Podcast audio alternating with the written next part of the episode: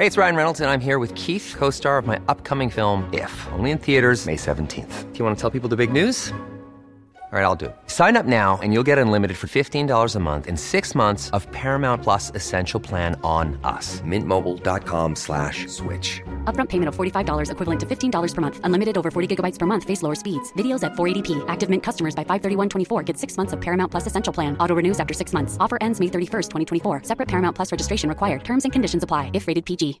One size fits all seems like a good idea for clothes until you try them on. Same goes for healthcare. That's why United Healthcare offers flexible, budget friendly coverage for medical, vision, dental, and more. Learn more at uh1.com. The New Statesman.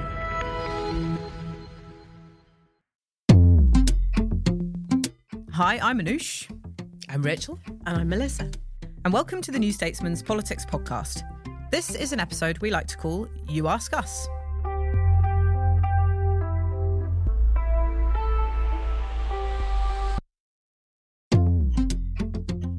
Hello, I'm Anoosh Chakelian, Britain editor of The New Statesman and host of this podcast.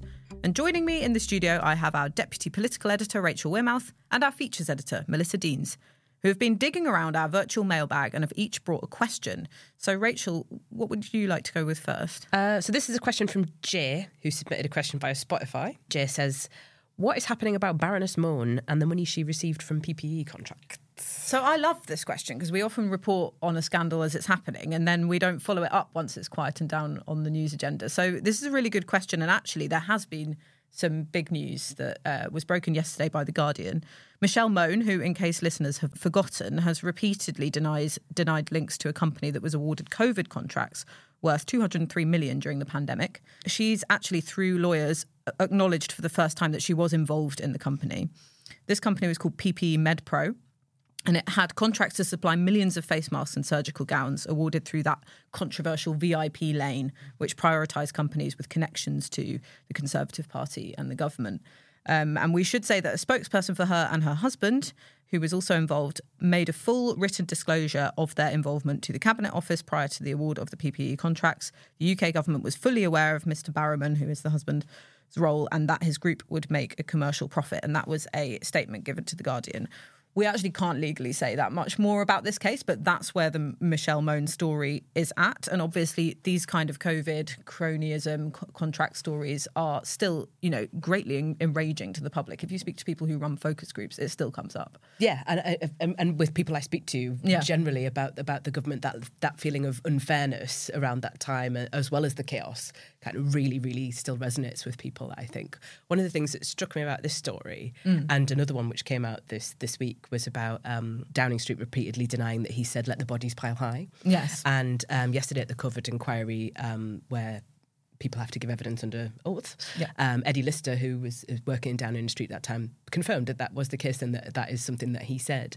And Michelle Mone repeatedly um, denied that she had any involvement with this. And this deny, deny, deny, I think contributes to that feeling of just unfairness, distrust, and lack of faith in in you know well, that's work that's being carried out on the public's behalf. Yeah, and I'm sure it's not a new thing, but it was normalised during the Partygate revelations for the press office and other officials and Boris Johnson himself to deny certain things that later turned out to be perfectly true. Mm. And so, you know, we see this in the case of Baroness Mone, who has been denying her links to this company. Okay, okay, now she's acknowledged that she does have links to it. It really, really degrades public trust. And of course, there's no way of sort of ousting a peer, is there? There's, there's no, there's no way if I've seen a peer appointed, uh, you know, um, but by the government, in which happens to be in this case the Conservative Party. But um, yeah, yeah, she denied for years, years that that was the case. So I mean, as in terms of where the story could go, I don't know. It depends on what how Michelle Mone deals with it, I guess. Yeah, and there's plenty of other allegations that the Guardian has has brought up that um, maybe we'll hear more from her on those. Um, but we should also look at, across the Houses of Parliament to the Commons because there have been even more accusations of misconduct against MPs. And um, the main one this time is an unnamed Tory MP who the former party chairman, Jake Berry, wrote to police about regarding accusations of multiple rapes. That's right. Yeah, it's really um, quite an alarming story, actually. And, you know, I mean, we've, we've seen a lot of sort of sleaze yeah. allegations that have gone around Westminster, not just with the Conservative Party, with the Labour Party, yeah. um, which you know, as always, the going way back to, for example, the Pestminster period, which is some years ago now. I think that was what 2017. Yeah, it was sort of Parliament's version of the Me Too. Absolutely, movement. yeah, yeah. Um, and that's kind of rumbled on and and has not gone away for for years and years now. And we've had this new independent complaints and grievance scheme, which is supposed to deal with it in an ind- independent way and give you know potential victims or alleged victims somewhere to to go and raise their concerns. But then we then we see other allegations where the police have become involved, mm. and it really just continues to raise questions and to fray the public's faith in how Westminster's operating. Really. Yeah, and the numbers are, are, quite amazing, aren't they? I mean, there's been an unusual number of by-elections triggered by misconduct, and the IFG, the Institute for Government that keeps an eye on all of these things, says that this is an unusual number caused by this reason. There's been 19 by-elections uh, in this Parliament alone. Um, and the Tory majority has fallen from 80 in 2019. We remember that 80 strong Tory majority to, to just 50. And a lot of those have been because of allegations against MPs involving sexual misconduct, bullying. You know, either they've resigned over them of their own accord or they've had to go to recall petitions. I think Peter Bone's recall petition starts uh, in a couple of days. Um, so it just these stories keep on coming, and like you say, that that does make you think that Westminster is far from a professional workplace. But then again, does it suggest that MPs are being held to account slightly more for this kind of behaviour? Um, could, I mean, both things can be true. Yeah, there, right. I mean, I mean, and some of these allegations that go back years. I mean, Peter Bones, for example, yeah. Um, those allegations were first raised years ago, and there's a party process and a government process. I mean, what does it what does it say about Westminster long term? I, I guess that, that, that, these things are going to be dealt with, and they are, and MPs are going to be held to a much higher standard than they may have done in the past. Yeah, which is not necessarily a bad thing. No, it's true. Okay, after the break, Melissa will introduce her question. Just give us a clue on what it's on, Melissa. Well, we're going to be taking a look behind the scenes in the New Statesman's newsroom. If you're subscribed to the New Statesman, you can get all our episodes ad free on the New Statesman app. You can get it on both iOS and Android. Just search for New Statesman on the App Store or Google Play Store. We'll be back after this.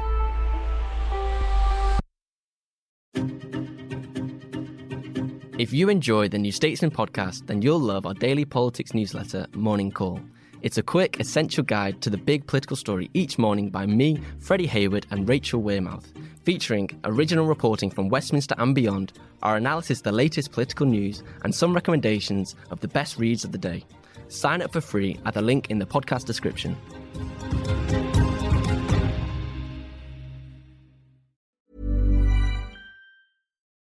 Millions of people have lost weight with personalized plans from Noom, like Evan, who can't stand salads and still lost 50 pounds. Salads, generally, for most people, are the easy button, right? For me, that wasn't an option. I never really was a salad guy. That's just not who I am. But Noom worked for me. Get your personalized plan today at noom.com. Real noom user compensated to provide their story. In four weeks, the typical noom user can expect to lose one to two pounds per week. Individual results may vary.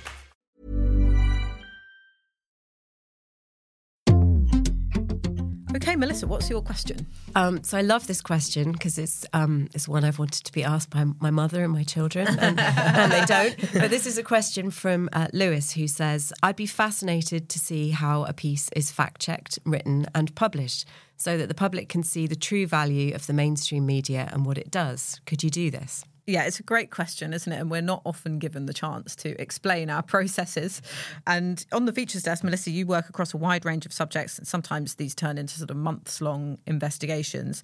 Can you take us through the process? So, first of all, commissioning a piece, and then the the whole process of editing and fact checking, and you know, going back to subjects in the piece, getting those responses, legaling, all of that? Yeah, so I, th- I thought it would be useful to um, every piece is so different to, to talk about two um, two sort of features I I've worked on, one with Anoosh, which I'll come to second. The first one was one we ran probably 18 months ago, which was Stuart McGurk on A Year Inside GB News.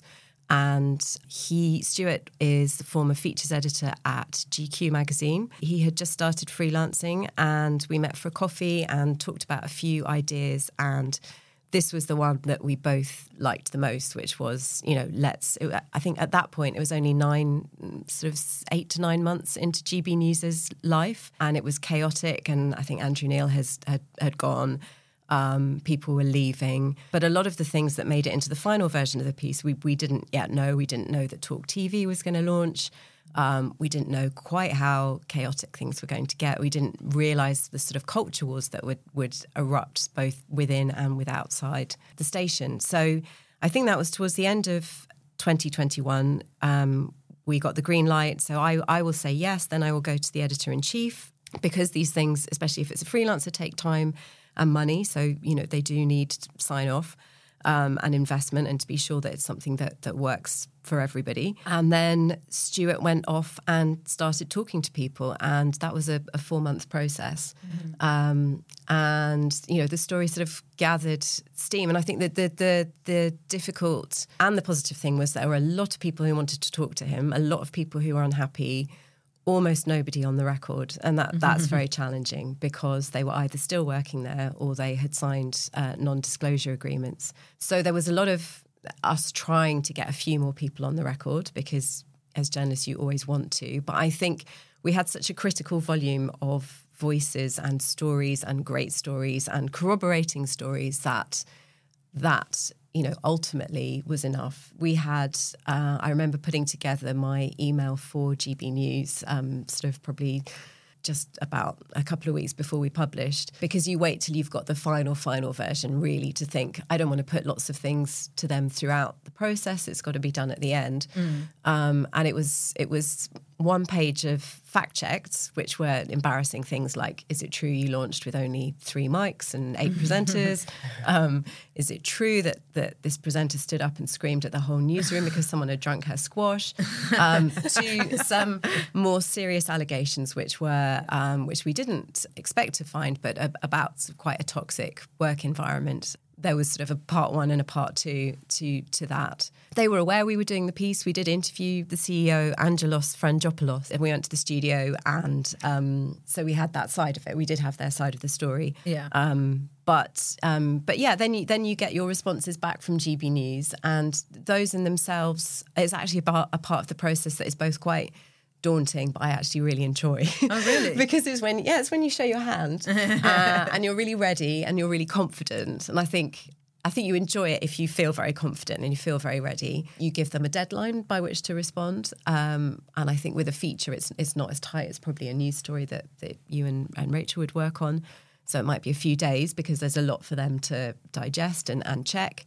Uh, and then they do come back and, and respond to everything, and we include all those denials in there. And I think actually they can give a lot of texture to a piece. And, mm-hmm. and you could feel, I was rereading it this morning, and you can feel in some of the denials a sort of sense of scores being settled and it's sort of actually added to it. So I think one of the one of the allegations about the launch was that there was a huge amount of people who had just come straight from university who were very inexperienced yeah. and working with very experienced journalists from Sky and the BBC. Um, and when we put to GB News that they had a very inexperienced launch team. They said that the more experienced journalists had no uh, understanding of the speed and the new digital ways of working and you sort of thing. So that sort of added a little bit of, of context and flavour in itself. Yeah, you can tell the person who was behind writing that yes. response. Yeah, yeah, yeah. Where they lay. Um, it was a great piece. I really enjoyed it. I mean, what do you do when you've got this sort of amazing thing that your reporters uncovered and they have corroborated, i.e., they've you know they've heard it from a number of different sources, and then the the organization comes back to you and says that's absolutely not true. I mean, what's your responsibility as an editor? I think uh, if there if there's anything you're not sure of, if there's anything you think's unfair, if there's if there are things, there were some things that we didn't include that I, I, we decided was an invasion of privacy, was mm-hmm. not in the public interest was not central to the story. It was it was very very interesting, but that didn't justify it. Um, so I you include the denial, and I think you know there were there were sort of places where they might deny the language used, but didn't deny the story itself. So mm-hmm. I think even in the denials, I felt so. I think with the squash story, that wasn't denied, but the right. language used and actually where the squash was stored was disputed. but I, you know, there was enough actually in the denials that made me feel very confident. Right. Um, it doesn't remove a small element of of risk. Um, so I think, you know, sometimes you, you you you think, is it low? Is it high? Is it in the public interest? Do I feel broadly that that this is right? And I think actually we were when, when we published, we felt enormously vindicated because we heard from so many staff that we hadn't heard from before who were all saying this is unbelievably sort of accurate Right, and, okay. and That's sending so us more stuff. And i think someone sent us a picture of um, alex phillips the presenter who shouted about the squash with her squash. Um, so so yeah And Rachel, I mean, such great colour. The yeah, square, yeah, yeah. squash. I really feel like squash now. Might start shouting at the producers. Um, Rachel, you, um, you, I mean, your process. I mean, you've worked at the Mirror, Huffington Post. Here, you, you, you have to do less of the sort of day to day, sort of very, very fast news turnaround. But still, your stories are put together in a completely different way to the features that Melissa works on. In Westminster, you have to rely on a lot on anonymous sources. There's a lot of gossip and rumor. How do you navigate that and make sure that it's fair to the people that you're reporting on? it's it's really difficult, and it's not something that um, you're able to do straight away. Um, it takes you know you'll you'll make mistakes, and for reporters working in politics, I think you're constantly using your judgment because um, when you're giving given things um, uh, on a source source level basis, you're always having to question like how does this person benefit? Who are they connected to? How how much how, what what kind of relationship do I have with this person? How much do I trust them? Um, and what does what does it add, if anything? Um, and then on the other side of that sort of calculation that a reporter's making is kind of if you have, for example, a, a tip or a source about, um, you know, an MP's personal life, or you know, is, is it in the public interest to um, pursue that line of questioning because what that MP does in their public life actually has an impact on whether how well or not they're able to represent their constituents, for example, in terms of how how does how does building a story on a on a daily basis work? Well, there are two lobby briefings every day where the government will kind of reveal its position on various things that have been reported in the last day or so, or things that are coming up. You know, reporters be given vi- uh, guidance on the record, and then there's a little section at the end which is known as um, dark lobby, um, where where reporters are kind of given little nods or you know positive facial movements on a little, a little bit of guidance where they might sense a direction. And it's tricky for you, isn't it? Because your job relies on these sources, but you often have to, you know, say things that are uncomfortable for them. So how do you maintain those relationships while making sure that you do your job? It's it's difficult. So you've got to, you have to kind of keep um, mental hygiene as well because you'll spend a lot of time with these people. You know, I mean, if you if you're a politics reporter working in Westminster, you'll often be in the canteen with somebody you're about to write about, and you know they'll be sat across the table from you and. Um, And you'll be on first you- name terms sometimes. You'll be on first name Yeah. terms, but then you have to write difficult stories about them as well and, and challenge them, and and that's difficult for them. Sometimes it's difficult for the reporter as well. um, so I think it's, um, but it's just something that you have to get used to. And I think what I've learned over time is that a really good politician can take the rough with the smooth, Mm-hmm. and that ultimately your job is to hold them to account and, you know, tell them when they're stinks sometimes, you know, to, to can sort of use a terrible um, reference there. But yeah, it's, it's not always easy. Yeah.